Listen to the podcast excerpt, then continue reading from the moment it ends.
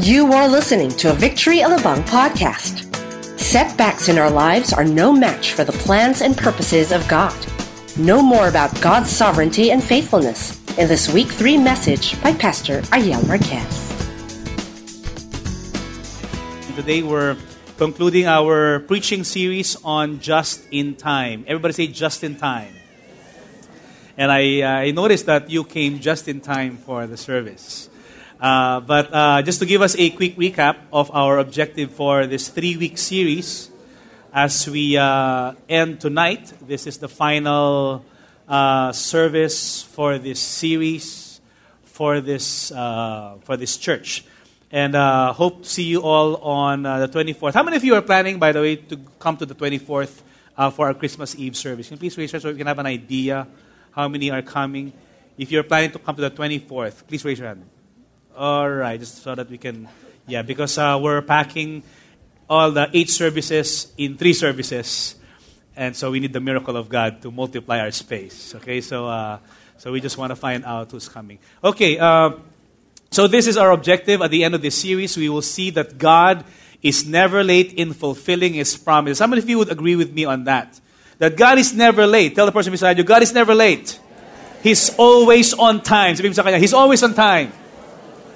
Though many times you don't understand what the concept of time is with regards to God, right? For God, the Bible says, for the Lord, a day is like a thousand years, and a thousand years is like a day. So which one would you choose, okay? Would you like to have a day waiting before you get married? Lord, baka a thousand years yun ah. No, the song A Thousand Years will be your song on your wedding day. Yeah. Yeah. Okay. Okay, that God is never late in fulfilling His promises universal or personal, leading to a greater understanding of the gospel revealed in the messianic prophets. In fact, speaking of uh, wedding, we just had a beautiful wedding last uh, Friday. Our youth pastor, Pastor Edre Kanda, got married uh, to a beautiful woman named Tin. Okay, and uh, so. Uh, uh, I was wondering where they are. Where's the commitment here? Okay, they're having their honeymoon. Okay, just joking. So the, it's in fact one of the one of the statements in his wedding was uh, this particular scripture from Ecclesiastes. He makes everything beautiful in his time. And how many of you will agree with me on that? That God makes everything beautiful in his time. So that's the title, Just in Time. Because we're celebrating Christmas. Yes, we're celebrating Christmas uh, this in a, in a few days. But yet, the first Christmas happened more than 2,000 years ago. And uh, just to give us a quick review of what we talked about the past uh, few Sundays, uh, the first week we talked about the story of Zechariah and Elizabeth. How many of you remember that story? That both of them were old. Actually, the old, only the man is old, and the woman is what? Well along in years. Remember that? Okay, so don't ever say to a woman, you're old. Okay, but you may say, I think, you're well along in years. Okay, so and, and uh, they never had a child until the time when God showed up, I mean, when the angel showed up, and uh, he was a messenger from the Lord, and he said, You're going to have a baby. And exactly the year later, uh, a year later, they had a child, and that child was John the Baptist. And, uh, you know, maybe they felt like it was a lost opportunity. Why only now? But guess what? There's no lateness with God. Because God is not affected by our own time. In fact, God is not bound by any time and space. We know time as it is yesterday, today, and tomorrow. But God does not have any yesterday, today, and tomorrow. For God, when you talk about time, it's all one giant diorama. When God looks at you, He sees you from the time you were born until the time that we die. That's how God is. He's not bound by time. Okay? And so Last week, Pastor uh, Bernard talked about the story of Mary. How many of you enjoyed Pastor Bernard's message last week? Okay? Uh, you know, all is grabe, galing, you know, ano ba yan, you know. And those are the only words, Tagalog words that he knows anyway. So, uh, we taught them that, okay? And we're adding new uh, vocabulary every time he comes here. Okay? So, he talked about Mary. And the title uh, was Despite the Natural. And though Mary was a virgin, and she was pledged to be married to Joseph, God used a situation in order for her to become the mother of our Lord Jesus Christ. Even our God is not, you know, uh, limited by anything that is natural because He is a supernatural God. And today we're going to be talking about despite adversity. And how many of you have gone through some adversities in your life? Okay? Adversity. In other words, troubles or hardships or trials or difficulties or challenges. Anybody here? Am I the only one raising up my hand? Okay? Maybe some of you are not yet raising up your hand. Don't worry, it will come. Okay? Um, I promise you that because uh, na kamay, present na, di ba? Because Jesus gave this promise that in this world you will have what? You will have troubles. Okay? It's kind of like that song of Taylor Swift. Swift, di ba? You're nothing but trouble. Something like, yun ba yun? Yun ba yung, uh, or you are trouble, or whatever, okay? Something like that, okay? So, speaking of adversity, you know, we just, uh, we just came from a trip from Tacloban last, a couple of days ago, and uh, we went Friday, uh, Wednesday, we came back Thursday, and still the situation was far from being normal. We uh, were able to visit and uh, deliver some goods again to uh, the church uh, through the leadership of Pastor Eugene Ramirez and his executive pastor, uh, Kix Javier. And we were able to also have uh, a time with the mayor, Mayor Romualdez, who happens to be a member of our Victory Church in Tacloban as well, together with his wife, Kring Kring. And so if you look at some of the photos, it's still, wow, the devastation. When I landed uh, last uh, Wednesday, the feeling was heartbreaking. But at the same time, I, uh, but at the same time, I sense so much uh, optimism and faith that despite what happened, they are still in faith. You know, we were talking to some uh, people in Tacloban, and they're yes, they were questioning what happened, but at the same time, they are continuing to hang on to the God that they know who loves them. And sometimes there are things uh, or adversities that we cannot understand. How many of you sometimes have gone through some difficulties or trials or problems that you yourself don't even know what, what that means. Me personally, as I shared my experience a couple of weeks ago about the loss of our son, we don't understand what happened. In this particular case, we probably would ask, Lord, why? Why did this thing happen? So many children died, so many innocent people died. Uh, you know, you, you still see uh, like broken lampposts uh, on the streets. You probably notice that particular white edifice okay, that's crooked because that's not really a house, it's actually a boat. And, you know, there are like, I think there are like eight ships that have been brought to shore because of the mighty uh, waves, and they're just parked there beside houses. And when we were talking to some of the people, uh, it, like particularly the father of one of our members, we were interviewing because his house happened to be just beside that ship that was brought to shore. And somehow, when, we, when he was relating the story of what happened during the typhoon, he said, You know, I am grateful that because of this ship, it didn't really ram straight to our homes. It became like a dam and stopped the water from hitting our homes.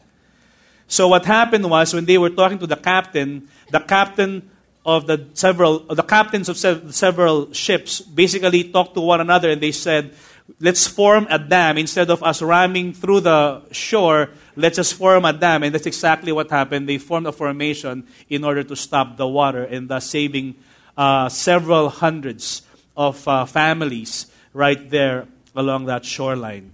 And so this is not an odd image of you seeing you know all over the city lots of lots of tents hundreds of tents uh, uh, turned uh, buses and trucks and cars. But yet, despite that, you see, you probably won't notice that this, despite that, this family still were able to put a smile uh, on their faces. And so you see, um, you know, some of the uh, just horrible pictures declaring, "I love Tacloban." You know, the reason why we were there, by the way, was uh, we've sent some medical teams the week before, and this week we were asked to be able to help uh, through the coordination with uh, one of our members, uh, actually a couple of our members, uh, Joey and BG Hernandez. They were working in the office of uh, the mayor, and they were asked if we they were asked if we could help them because it's the fifth anniversary of uh, Tacloban as a highly urbanized city, and they said because of the typhoon we were not ready to have a celebration.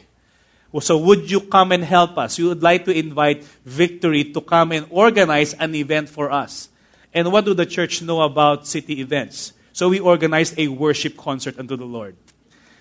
And guess what? We actually, it was a time of rededicating the city to the Lord. It was a two hour worship, uh, worship concert. Uh, we brought Pastor Saul and uh, Lucci together with some members of our uh, music team. We also brought Pastor Carlo and um, uh, some of his uh, team who basically distributed hundreds of uh, toys to, to kids uh, in Tacloban. And it was such an amazing event because the presence of God was there. And, and uh, if you're going to come on, uh, when, on uh, Tuesday for the Christmas Eve uh, service, we're going to be showing you some highlights through a video of what happened exactly in that event. So, speaking of adversity, that's exactly what our topic is tonight. I'd like in, to invite everyone to stand up as I read the scripture from Matthew chapter 2, verse 20, uh, sorry, verse 1 to 15. Matthew chapter 2, beginning from 1 to 15. So hang in there. It's a, a rather lengthy uh, text. Okay? Are you ready? Sabi mo sa katabi mo, yes, I'm ready. Yes, you may just go and follow with your beautiful eyes as I read with my beautiful voice. Yeah. All right, verse 1. After Jesus was born in Bethlehem in Judea during the time of King Herod, Magi, or in Tagalog, what? Magi, okay? Magi or Magi from the east came to Jerusalem and asked, Where is the one who has been born king of the Jews? We saw his star in the east and have come to worship him. When King Herod heard this, he was disturbed and all Jerusalem with him. Why was he disturbed? Because he was the king. And when these wise men were looking for the king of the Jews, he's probably wondering, scratching his head, why are you looking for another king? I am the king of the Jews. When he had called together all the people's chief priests and teachers of the law, he asked them uh, where the Christ was to be born. In Bethlehem, in Judea, they asked, or they replied rather, for this is what the prophet has written. But you, Bethlehem, in the land of Judah, are by no means least among the rulers of Judah, for out of you will come a ruler who will be the shepherd of what? Of my people, Israel. And who is he referring to? He is Jesus. He will be the shepherd of, of, uh, of the people, us, for us. Then Herod called the Magi secretly and found out from them the exact time the star had appeared. He sent them to Bethlehem and said, Go and make a careful search for the child. As you uh, find him, report to me so that I too may go and worship him. Of course, we know that he was just bluffing them because ultimately what he wanted to do was to destroy the baby instead of worshiping the baby. After they had heard the king, they went on their way, and the star they had seen in the east went ahead of them until it stopped over the place where the child was. When they saw the star, they were what? They were. Come on, I don't believe you. Okay, they were Yes, yes, now I believe you, okay? They were overjoyed. On coming to the house, they saw the child with his mother Mary, and they bowed down and worshipped him. Then they opened their treasures and presented him with gifts of gold and of incense and of myrrh. And having been warned in a dream not to go back to Herod, they returned to their country by another route. When they had gone, an angel of the Lord appeared to Joseph in a dream. So you're talking about the wise men, another scenario is now Joseph and Mary. He get up, he said, take the child and his mother and escape to Egypt. Stay there until I tell you, for Herod is going to search for the child to what? To kill him. And this is where the adversity comes in. The plan of Herod was not just to kill Jesus, but when he, when he was frustrated, he eventually had all the babies killed at that time. So he got up, took the child and his mother during the night, and left for Egypt where he stayed until the death of Herod, and so was fulfilled what the Lord had said through the prophet, Out of Egypt I called my son. Let's pray. Father, thank you so much for this evening. We ask, Lord God, that you would come and minister to us that despite the adversities that we go through in life, whether as a family, as an individual, or as a nation, I thank you that ultimately you are in charge and that you still will fulfill your purpose for us. Lord, I pray, God, that you would speak to your people encourage us. I thank you for your hope uh, that you've given to us. In Jesus' name we pray. Amen. You may all be seated.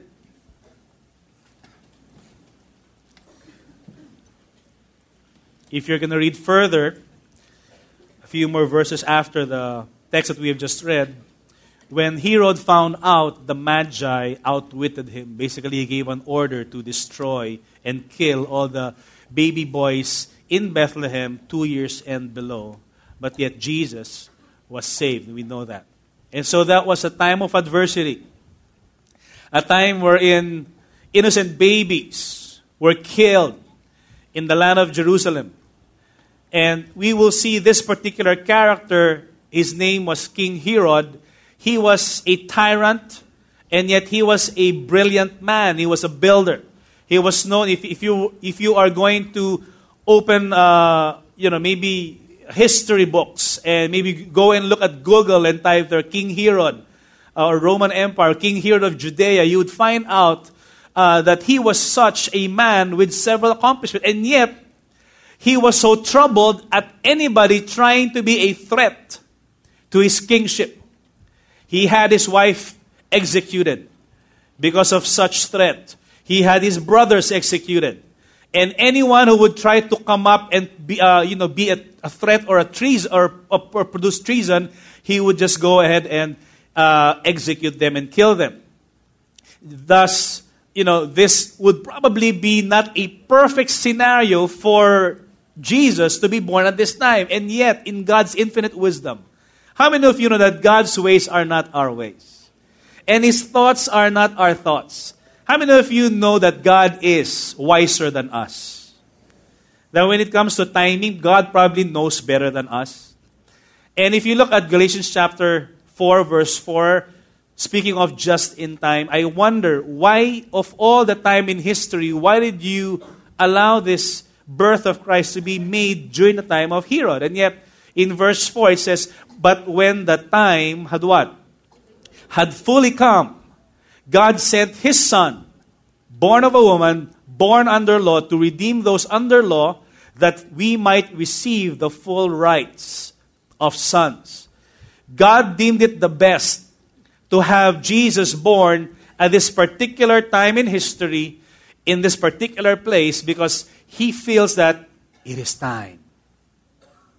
It is time. Sometimes we're waiting for a breakthrough and we're wondering, Lord, is it time? You know, when my kids, uh, you know, sometimes would drive with us for a long drive, whether it's in Tagaytay or whether you know, just going across the city from uh, Alabang to uh, Fairview or or whether there or somewhere there in Marikina, you know, they'd always ask, "Are we there yet?" How many of you have kids like that? Are we there yet? Or is it time already? How many of you have asked that question before the Lord? Lord, are we there yet? Ang mo naman, Lord.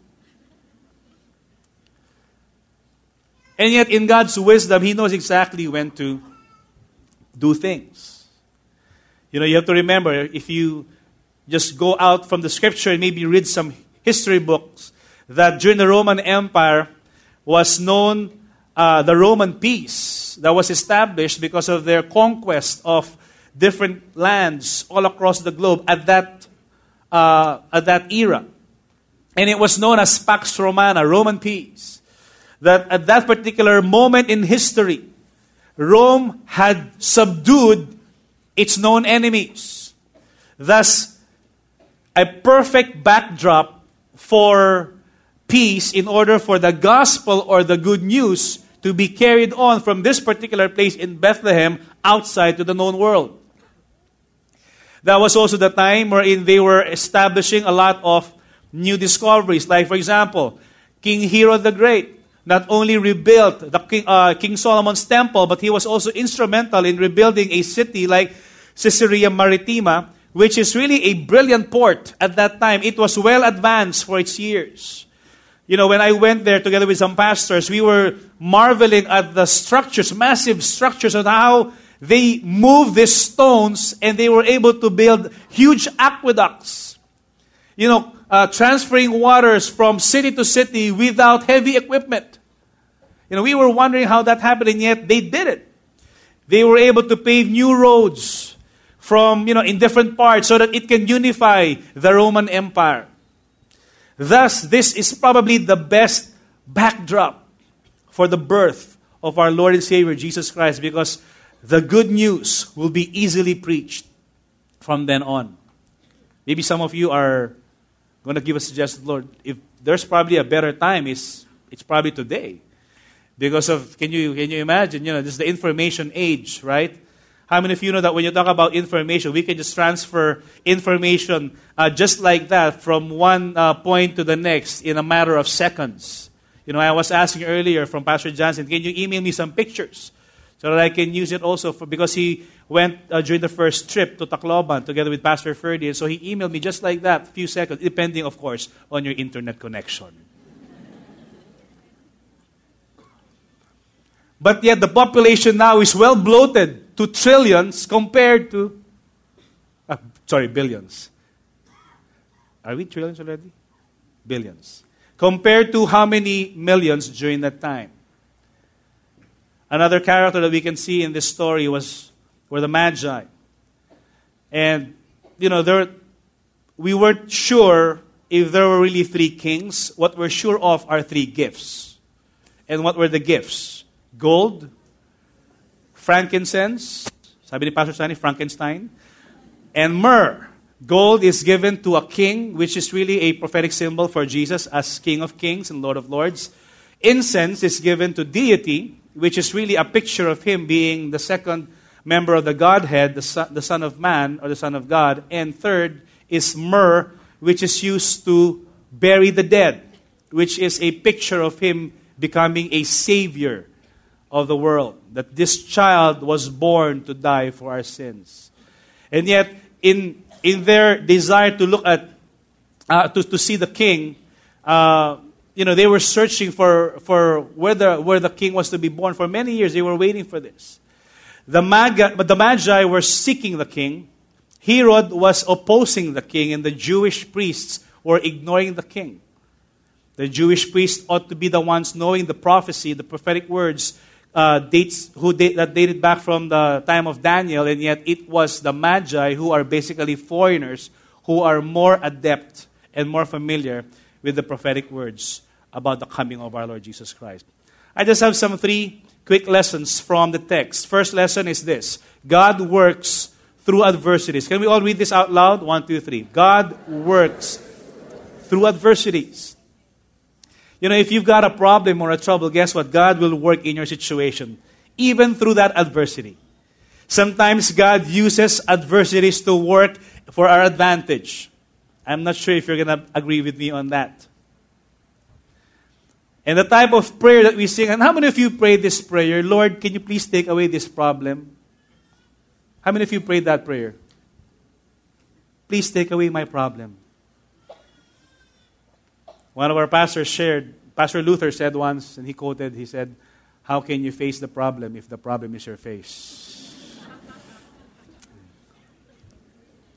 and sometimes we ask the Lord, Lord, take away this problem or take away this trouble. And yeah, that's a good prayer to us. If the problem is maybe lack in your finance, or maybe if the problem is a sickness in your family, of course, we pray for healing. We pray for, you know, God to respond to our needs at that particular time. And there's nothing wrong with that prayer. But my question is what if that problem stays there and it becomes a lingering trouble or adversity or hardship? Is it possible that that is where God wants you to be at that particular time? Maybe the question is, Lord, are you punishing me? Maybe a wrong question to ask. You know, we found a, uh, a book, and I want to quote from this book entitled The Strong Name. And this really speaks about uh, the cross and how the enemy thought that the cross was really the weapon to kill and to end the, you know, the destiny of Christ here on earth. He did not realize that God will use the cross as a symbol of Christianity and victory over the devil. I'd like to read this. It is a glorious phrase that he led captivity captive. The very triumph of his foes he used for their defeat. He compelled their achievements to serve his end, not theirs. They nailed him to the tree, not knowing that by that very act they were bringing the world to his feet. They gave him a cross, not guessing that he would make it a throne. They flung him outside the gates to die, not knowing that in that very moment They were lifting up all the gates of the universe to let the King of glory come in. And how many of you know that God's perspective is so different from ours? And God's perspective is so different from the devil's perspective because the devil thought he has won up over the, over the Lord. The devil thought he won over Christ, and yet because of Christ's death, he needed to be resurrected, and that's where the victory came in. They, they thought to root out his doctrines, not understanding that they were implanting imperishably in the hearts of men the very name they intended to destroy. They thought that they had God with his back to the wall, pinned and helpless and defeated. They did not know that it was God Himself who would track them down to that spot. He did not conquer in spite of darkness of evil, He conquered through them. And I believe that God, as we go through our adversities in life, God can use our circumstances in order for us to have victory over the plans of the enemy. That's why if you have a cross that you are carrying right now, don't be afraid. God can actually turn it around for your good. Amen. In fact, if you talk about Christianity, Christianity is probably the only religion or faith system that has a God that can turn a disadvantage to an advantage through the picture of the cross. What the enemy thought was the death of Christ really was the victory of Christ. And you know, maybe sometimes you look at your life, ah, no, parang you know, somehow as I have gone through life, and as we have faced difficulties and challenges and trials, God will use those things to really build up our faith and to make him to make us trust in him the more. Now, how many of you are normally excited when you receive a breakthrough? Can you please raise your hand? You know, if you receive a blessing, for example, if you pray for a car, you know, you get a car. Or if you pray for a raise, then you get a raise. Or if you pray for a promotion, you get a promotion. Or if you pray for that girl, uh, come on, yeah, yeah, right, right. you get one girl, right? Not a lot of girls. And we get excited every time there's a breakthrough, right? Because I guess it's human nature. We celebrate the goodness of God in breakthroughs and provision. You know, when, I remember one time when we were leading a small group. We're not your uh, pastors in Alabang. We're still uh, staff, and we're uh, leading a small group, I think, in Ortigas or in Galleria. And I remember our small group, uh, when they were writing in uh, a pieces of paper for their faith goals for the year. And how many of you, by the way, just a quick plug. Uh, how many of you normally join us for our prayer and fasting every year? We're going to be having a prayer and fasting this January, okay? So just put in your calendar January 6 to 10, okay? Don't forget that. It's a time of prayer and fasting. Uh, five days only, okay? So we'll start our new year. Just be in faith, and uh, we're going to be seeking the Lord, okay? So, uh, of course, before fasting, we will enjoy our feasting first, okay? Now, now, I remember when, during the time of prayer and fasting, we were writing down, uh, you know, uh, faith goals, and there was a time when, when they were just praying for babies. And, you know, uh, what happened was, I think at the end of that year, you know, the breakthrough was, you know, I think most of the members were pregnant. Of course, the women, not the men, okay? Uh, and how many of you know that is a breakthrough? It's just so interesting because you ask the Lord, it's time to celebrate. Because we, there was a breakthrough there. God answered our prayers. But yet, when we experience adversities, I believe that we experience God the most during those times. In fact, Pastor Sunny would always joke about, you know, when he's praying for tuition, close sila ni Lord. Because that's the reality. When you go through times of difficulties or troubles, how many of you know that the tendency is for us to pray and hang on to God? Amen. And most often, when we have plenty, chances are, not all the time, but sometimes we tend to forget God.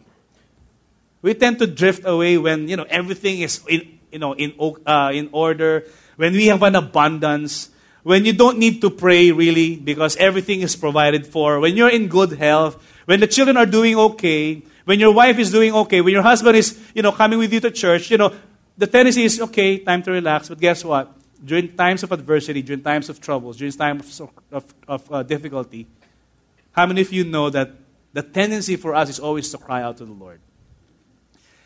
One particular example we've talked about a couple of weeks ago, or a couple, uh, maybe a month ago, was the story of Job. We know that Job is probably the guy in the Bible who had the most adversities in life. He lost his seven children, he lost all his businesses. You know, only some of his servants were spared, and he was left with a nagging wife who told him, Curse God and die. Can you imagine if you live with that wife every day? Curse God and die. But I wonder how things turned around for her. Maybe she had a change of heart. That's why at the end of Job's life, God gave him back seven children and twice the amount or twice the, the, the things that he lost during the first adversity. And this is what he said My ears had heard of you, but now my eyes have seen you. I heard about the faithfulness of God, I heard about God being good. I heard about God providing back, maybe because of his ancestors. But now he's actually gone through the adversity and he can say, Now my eyes have seen the Lord. And that's what adversity does to us. Because of adversities or difficulties, guess what? Many times you can sense the presence of God. Because God promises He will never leave you nor forsake you and you can actually sense that God is there despite what you're going through. Amen. Second lesson is God will guide us in our adversities. First is God will use the adversities for our advantage. Second is God will guide us in our adversities. Verse 9 After they had heard the king, they went on their way, and the star they had seen in the east went ahead of them until it stopped over the place where the child was. When they saw the star, they were overjoyed. I'd like to encircle the word star here. I was wondering what kind of star that was. Was it megastar? Was it diamond star, star for all seasons, superstar? I don't know what, that, what kind of star that was. But somehow, that's an amazing star because these guys are wise men and in their study of science, they're also experts in stars or astronomy, and they know exactly which stars are there in the, in the, in the sky. And for some reason, they probably saw one star. Now, how many of you have seen a shooting star at night? How does a shooting star move? That's it. Seen them once, gone already, right? But this particular star, they said, the star they had seen in the east went ahead of them and it stopped. Now, I wonder, that might be a UFO. I don't know what that was. Because, can you imagine? It's if it's a star, why is it moving? Because normally stars are static. They just stay in one place, right? Like the sun is, you know, the, the closest star in our solar system. But yet this particular star was guiding them. And they're riding what? Camel Express, right? So they're kind of slow. And I wonder how slow that star was. It was probably waiting for them. So, you know, when you read your Bible, you got to use your imagination. That's how I read my Bible. I use my imagination. So I was wondering what kind of star was that? Don't ask me the answer, okay? It's still a question. So on coming to the house, they saw the child with his mother Mary, and they bowed down and worshiped him, and they opened the treasures, and we've talked about this. But there's a prophecy in Numbers which relates to the star, and it's this. Numbers 24, verse 17, It was a prophecy of Balaam, who was really a false prophet, but yet God used him to bless the people of God, the Israelites. And it says here, I see him, but not now. Because this happened maybe about a thousand years before the actual birth of Christ. And he said, I behold him, but not near. A star will come out of Jacob, a scepter will rise out of Israel. He will crush the foreheads of Moab, the skulls of the people of what? So be careful when you speak that word, okay? when you say that word, you gotta pronounce it with chef. Practice. Chef. Yeah. Don't slip the H, okay? There has to be, you know. So, who is this star that this guy Balaam was prophesying about? Was it the shooting star? This is Jesus Christ, a prophetic symbol of Christ. He is the real star. Jesus Christ, superstar, King of Kings, Lord of Lords. If you're talking about fame and you know maybe American idols, there's nothing compared to this kind of star. In verse 12, another way of God guiding them, first, of course, is the star. We don't know how that happened. But talking about God can use anything supernaturally, He can guide us. Now, how many of you are believing God for guidance and wisdom for 2014? I mean, all of us. I believe that's all of us. We're probably seeking for direction. We're probably asking Lord, Lord, what's next? What's, you know, what's this year, 2014 going to be? And maybe you're asking, you're, you're going to be setting some faith goals this year, guess what? All we need to do is to ask the Lord. And don't just casually seek God. Go and dig deep in the Word of God. Amen. We need to be genuine seekers. And it says genuine seekers find guidance from God through His words, through the Bible, and even through circumstances of life. I mean, sometimes God uses circumstances. In this particular case, the star was used by God to guide the wise men in finding the Savior, the Lord, and actually was able to worship Him. Of course, some other ways of God using uh, uh, how to guide us is uh, maybe prophetic words. How many of you have received a prophetic word in your life? Maybe through a prophet or maybe through uh, you know, a victory group leader who's operating in the gift of prophecy. Okay? So we also believe in that. Um, another way God speaks is through visions and dreams. Okay? Now, how many of you have actually uh, receive a word from the Lord through a dream. How many of you are dreaming right now because you're taking a nap? Okay.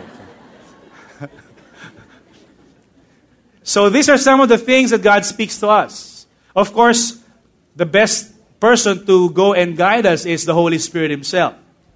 Okay, the Holy Spirit is with us. He is our guide. He is our counselor. He is our comforter.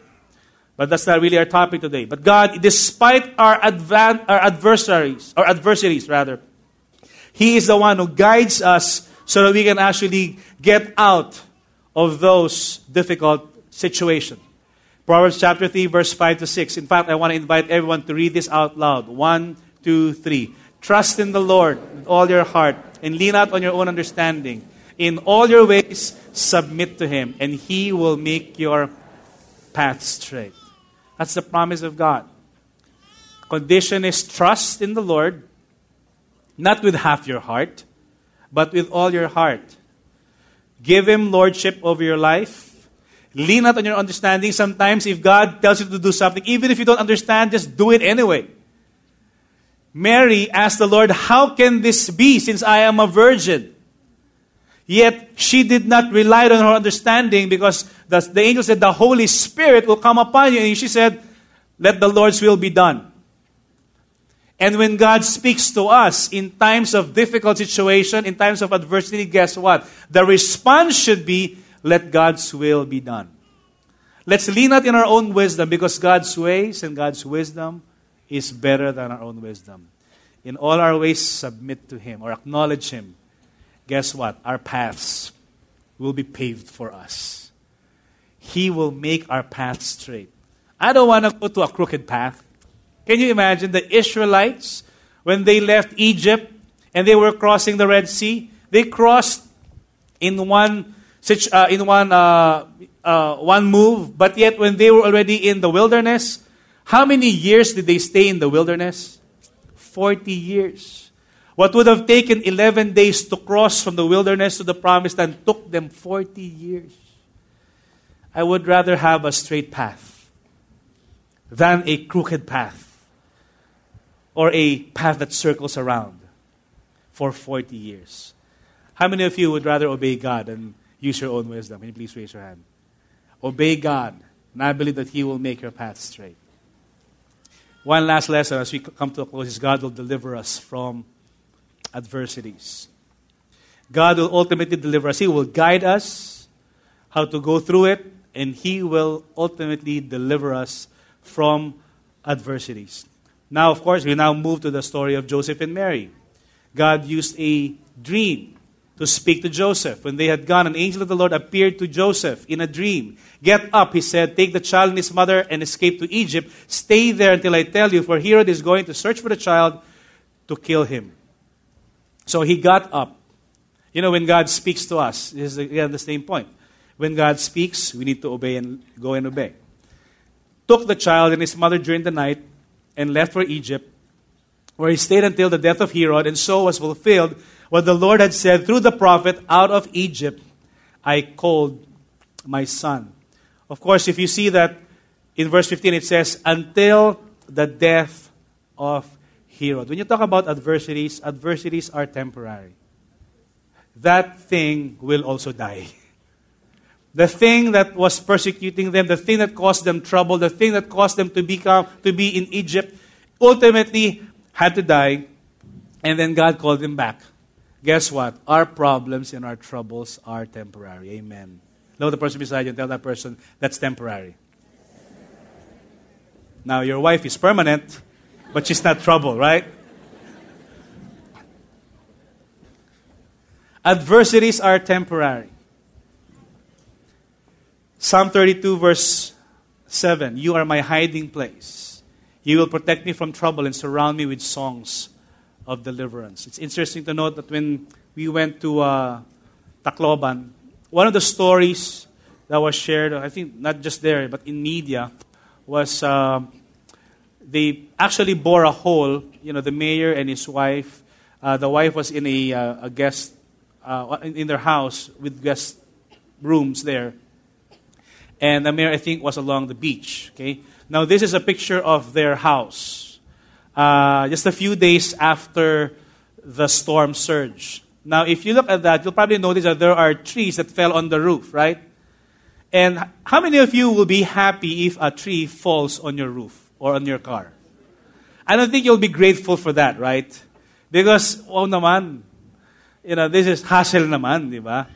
And so, you're probably going to see that and say, this is not a blessing. But yet, those very trees were the ones that saved them. If you look across the street and right beside them, the neighbor's house are gone. No roof, no walls. This particular trees basically pinned their roof so that it will stay there despite the strong winds. And it pegged the walls despite the strong tsunami waters. And maybe sometimes you would think that, you know, Lord, this burden is just too heavy for me to carry. Guess what? That might be a tree that will pin you down for a while so that when the storm surge is over, you can be safe. Because God ultimately promises deliverance for his people. Amen. Praise God. And of course, you know the story. They got saved. I think um, just uh, an hour, I think, or so, they were delivered from that particular house after the tsunami waters came back to the shore. And I remember they were saying this uh, uh, story that when the, the, when the waters were rising inside their house. They actually bore a hole uh, through the ceiling and they were singing this particular song, You Are My World. It's a worship song from Hillsongs until, you know, they, they actually were rescued. That's the picture. And, you know, as we were going through the city, we also saw this particular edifice. This is the central bank in Tacloban. And when you see this particular structure, it was massive. And there was no damage at all. Because when we checked the way it was built, the walls are probably three meters thick. That no amount of wind or tsunami or water can actually break the walls.